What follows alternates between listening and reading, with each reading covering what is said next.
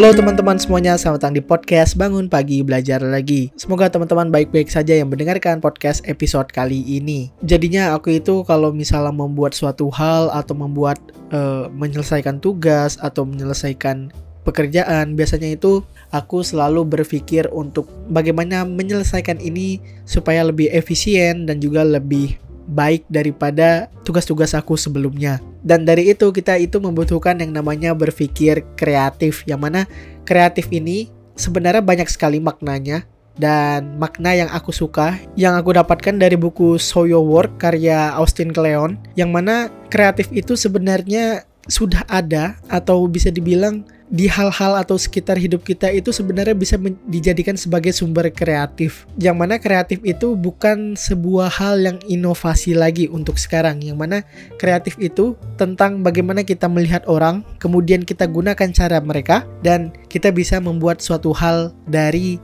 menggabungkan atau memixkan hal-hal atau pekerjaan yang orang lakukan dan dari itu ketika kita ingin membuat suatu hal atau mengerjakan tugas dengan melihat orang lain mengerjakan tersebut dan kita mengikutinya dan itu bisa dibilang sebagai bagian dari kreatif yang mana kita menggabungkan hal-hal yang kita lihat dari orang-orang yang mengajari kita atau orang-orang yang kita tonton di YouTube atau di sosial media lainnya. Dan dari itu banyak sekali pekerjaan dan juga tugas-tugas aku yang memerlukan berpikir kreatif dan menurut aku dengan cara berpikir kreatif ini kita itu bisa membagikan apa yang ingin kita sampaikan dengan cara kita sendiri. Dan menurut aku itu adalah makna kreatif dari diri aku sendiri. Dan sebenarnya perjalanan berpikir kreatif itu sudah ada atau sudah terjadi ketika kita masa kecil. Yang mana pada masa kecil ketika kita ingin bermain pasir misalnya gitu, kita mungkin akan berpikir ini bagaimana cara untuk membuat rumah yang bagus dengan pasir-pasir yang ada di sekitar tubuh kita. Dan dari itu kita bisa membuat bangunan atau rumah atau hal-hal yang imajinatif dan kita jadikan itu sebagai sebuah hal yang ingin kita buat. Dan kemudian seiring berjalannya dewasa berpikir kreatif ini makin lama itu makin mengarah ke hal-hal yang bersifat tugas-tugas atau hal-hal yang ingin kita sampaikan kepada orang lain. Dan contohnya aku seperti membuat video di YouTube kemudian membuat podcast ini dan juga mengupload hal-hal yang ada di Instagram itu memerlukan berpikir kreatif yang cukup dalam karena karena pada saat membuat hal-hal tersebut itu memerlukan waktu yang cukup memakan waktu untuk membuat hal tersebut menjadi produk atau hal yang bisa dinikmatin. Dan pada podcast kali ini aku itu mau membagikan bagaimana cara aku berpikir kreatif yang mana dari berpikir kreatif aku ini itu bisa aku bagikan kepada teman-teman semua dan juga itu menjadi salah satu cara aku untuk bisa membuat video di YouTube dan juga mengerjakan tugas-tugas kuliah aku dan cara pertama aku untuk berpikir kreatif itu adalah dengan cara menulis ide-ide kecil yang muncul di setiap hari yang aku lalui. Yang mana dengan cara kita menulis hal-hal atau ide-ide kecil yang ada di hidup kita, itu kita itu seperti aware atau bisa dibilang peduli dengan pemikiran kita pada saat ide itu muncul. Yang mana kita itu nggak mau kehilangan ide aha atau ide yang benar-benar bagus banget gitu. Dan dari itu kita mencatat ide-ide itu dalam mungkin dalam notes di aplikasi HP kita atau mungkin di buku jurnal atau mungkin di kertas lembar dan dari itu tulisan-tulisan dari ide-ide kecil yang kita tulis setiap saatnya atau setiap harinya itu lama kelamaan akan menjadi banyak dan biasanya setelah menjadi banyak ini pada saat kita ingin menyelesaikan suatu hal atau ingin membuat suatu hal dan pada saat itu kepala kita itu mentok atau nggak bisa berpikir lagi kita bisa melihat catatan-catatan ide-ide kecil kita yang pernah kita tulis di setiap hari yang kita lalui. Dan biasanya dari seringnya kita menulis ide-ide kecil ini, kita itu akan menemukan suatu hal yang kok bisa ya kita menulis hal ini. Dan dari itu biasanya ide itu kita ambil dan setelah kita ambil kita kembangkan lagi ide kecil itu menjadi ide yang besar.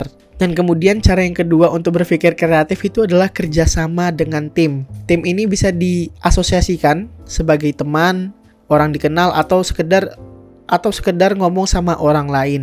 Dan biasanya saat kita ngomong sama teman atau sama tim atau orang yang memiliki background yang sama dengan kita, biasanya itu kita akan memiliki sebuah ide-ide yang bisa dikombin atau bisa dikolaborasikan atau kita bisa mencuri atau mengambil. Mencuri itu agak kasar bahasanya atau bisa kita ganti dengan izin mengambil ide orang tersebut untuk kita gunakan. Dengan cara kerjasama dengan tim ini, menurut aku itu bisa mengurangi beban stres kita sebagai pemikirnya yang mana itu sering aku lakukan ketika membuat video-video di YouTube atau membuat sebuah project yang mana pada saat mengerjakan project ini aku itu kan satu kelompok dan biasanya di kelompok itu terdiri dari lima orang contohnya. Dari lima orang ini kami itu berbagi cerita atau berbagi ide satu sama lainnya dan kemudian kami hanya menggunakan satu kertas biasanya dan di situ di satu kertas itu kami coret-coret tentang bagaimana cara memberikan hal ini atau bagaimana cara mendeliver ide ini atau materi ini kepada mungkin membuat video atau bisa jadi juga tentang mempresentasikannya itu bagaimana. Dan dari itu kami mencatat itu semua dalam kertas kecil dan di kertas kecil itu kami banyak sekali mencoret-coret. Dan dari itu biasanya yang mana kerjasama dengan tim ini aku itu bisa mengurangi waktu stres aku untuk mengerjakan tugas tersebut. Contohnya aku pada waktu SMA, yang mana pada waktu SMA aku itu pernah ikut organisasi jurnalis yang pernah aku ceritakan pada podcast episode podcast sebelumnya tentang cerita organisasi aku pada waktu SMA dan pada saat itu aku itu hanya bagian kameramen dan juga bagian editor yang mana aku itu tidak memedulikan atau bisa dibilang tidak terlalu peduli dengan bagian misalnya tentang bagian script atau bagian lighting. Dan dari itu aku sebenarnya masih aware dengan mereka cuman aku nggak terlalu fokus dengan pekerjaan mereka. Yang mana misalnya mereka membutuhkan bantuan aku. Ya udah aku bisa membantunya tapi itu tidak menjadi tanggung jawab aku. Misalnya kalau pemegang dari penata lampu atau penata cahaya aku bilang ini kayaknya geser sedikit atau geser ke kanan ke kiri atau ganti warnanya. Itu tinggal aku bilang dan itu bukan tanggung jawab aku itu tanggung jawab uh, pemegang cahaya atau penata lampu. Dan dari itu kerja tim ini menjadi bagian kreatif karena kita bisa fokus dengan tugas kita dan dari itu kita bisa lebih dive atau lebih dalam lagi mengulik tugas kita ini bagaimana jadinya kita tidak terpecah-pecah pikirannya yang mana kalau aku misalnya sebagai editor yang mana aku tuh bisa fokus editing tentang bagaimana transisinya atau audionya atau tentang dari itu aku bisa berpikir kreatif lebih dalam dengan pekerjaan yang aku lakukan dan kemudian yang ketiga itu jangan menunggu sempurna ini aku dapatkan dari buku The Practice karya Seth Godin. Yang mana dalam buku ini itu kita dijelaskan bagaimana jangan pernah kita menunggu sempurna. Yang mana dulu aku tuh juga sebagai orang yang terlalu perfeksionis sampai perfeksionisnya pekerjaan atau tugas-tugas yang aku ingin lakukan itu harus terbaik, harus pokoknya yang terdebes dari yang terdebes gitu. Dari itu juga menyebabkan suatu hal yang racun terhadap diri aku, yang mana aku jadi menunda-nunda tugas aku karena aku itu ya berpikir harus sempurna. Dan dari itu menunggu sempurna itu enggak baik. Dan sebagai gantinya jangan menunggu sempurna itu diganti dengan menetapkan deadline tentang tugas-tugas yang kita ingin kerjakan. Contohnya aku sekarang itu aku menetapkan untuk mengupload video-video di YouTube aku itu satu minggu sekali atau dua minggu sekali. Dan dari itu misalnya video aku itu nggak terlalu bagus atau kurang memuaskan untuk diri aku pada video yang ingin aku upload pada minggu ini contohnya. Dan dari itu aku upload aja videonya walaupun menurut aku ini kurang sempurna dan dari tidak kesempurnaan aku pada video sebelumnya itu akan aku perbaiki lagi pada video selanjutnya. Yang mana kesempurnaan ini itu bisa didapatkan dari seringnya kita berlatih atau membuat hal-hal atau selalu memperbaiki kesalahan yang kita lakukan. Dan itulah kenapa jangan pernah menunggu sempurna. Dan menurut aku jangan menunggu sempurna ini itu sangat mengubah pikiran aku karena aku sekarang ini lebih berpikir tentang kuantitas daripada kualitas. Aku itu berpikir sekarang untuk tugas-tugas aku bagaimana aku bisa melakukan ini lebih sering yang mana dengan banyaknya pekerjaan atau tugas yang aku lakukan dari itu akan mengantarkan kualitas karena aku sering mengulangnya setiap saat dan kemudian cara keempat yaitu ini cara bonus yaitu cara berpikir kreatif aku itu adalah dengan cara melamun menyendiri atau memberikan waktu solitude kepada diri aku sendiri. Yang mana pemikiran atau cara pandang ini aku dapatkan dari mendengarkan podcastnya Raditya Dika yaitu tentang cara berpikir kreatif juga Yang mana cara dia berpikir kreatif ini yaitu dia melamun atau berdiam diri selama 3 jam atau 2 jam di ruangan yang kosong atau nggak boleh ada yang diganggu. Dan dari itu dia bisa berimajinasi untuk menulis cerita, buku-buku atau cerita stand up comedy yang dia tul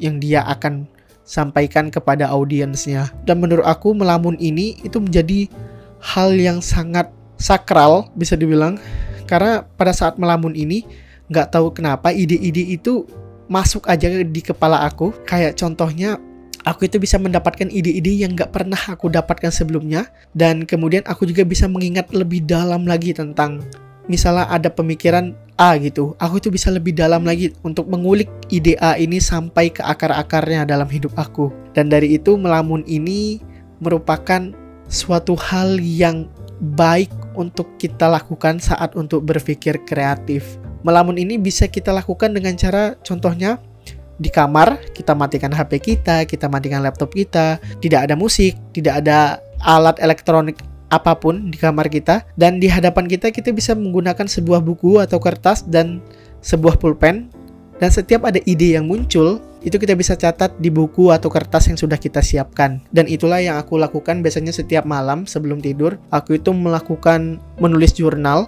dan menulis jurnal ini merupakan bagian dari solitude aku atau waktu melamun aku yang mana aku bisa berpikir apa saja yang sudah aku lakukan pada hari ini, kemudian planning aku ke depannya ingin apa, kemudian aku juga bisa cerita apa pun di buku jurnal aku dan itu bisa menjadi bagian dari berpikir kreatif dalam hidup aku. Dan mungkin cukup sekian podcast kali ini tentang berpikir kreatif. Teman-teman bisa mention aku di Instagram jika teman-teman mendapatkan suatu insight baru pada podcast kali ini dan teman-teman juga bisa memberikan feedback aku di Instagram yaitu di DM direct message di Instagram dan aku sangat open sekali kepada teman-teman semua atau teman-teman jika ingin curhat atau ingin menanyakan apa pun tentang buku atau tentang kehidupan atau tentang hal-hal yang mungkin bisa aku jawab, teman-teman bisa berikan pertanyaan aku di Instagram aku. Dan cukup sekian podcast kali ini, aku Heru Abdan, sampai jumpa di episode podcast selanjutnya. See ya!